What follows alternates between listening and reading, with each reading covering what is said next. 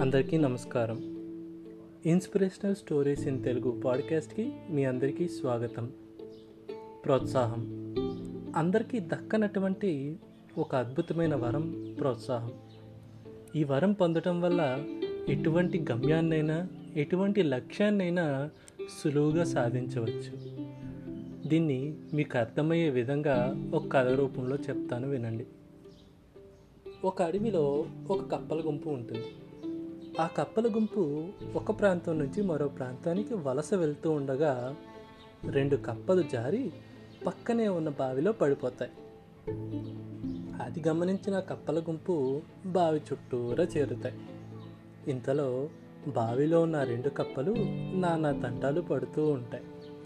కానీ వాటి కష్టం తెలియని ఆ కప్పల గుంపు పైనుంచి వాటిని నిరాశపరచడం మొదలు పెడతాయి కొద్ది నిమిషాలకి ఆ రెండు కప్పలు కొద్ది దూరం ముందుకు వస్తాయి.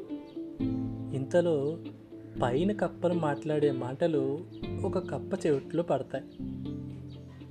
ఆ కప్ప ఆ మాటలు విని నిరాశపడడం మొదలు పెడుతుంది దాంతో దాని ప్రయత్నాన్ని మానుకొని ఆ నీళ్ళల్లో మునిగి చనిపోతుంది.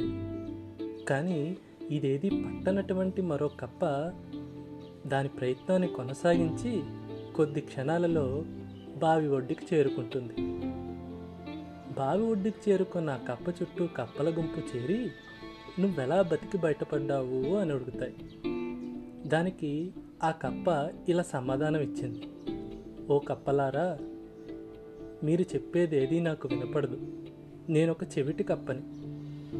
నేను ఆ నీళ్ళల్లో ఉన్నంతసేపు మీరు నన్ను ప్రోత్సహిస్తున్నారనే ఉద్దేశంతోనే కష్టపడి బయటకు వచ్చాను ముఖ్యంగా చెప్పాలంటే నేను బతికి బయటపడడానికి కారణం మీరే అని అంటుంది దీన్ని బట్టి ఏమర్థమైంది? మనం ప్రోత్సహిస్తే ఎటువంటి కష్టాన్నైనా సులభంగా సాధించవచ్చని అర్థమైంది. వీలైతే ప్రోత్సహిద్దాం. మహా అయితే ఏముంది? వాళ్ళు తిరిగి వేరొకరిని ప్రోత్సహిస్తారు. Keep listening to inspirational stories in Telugu podcast. Do follow.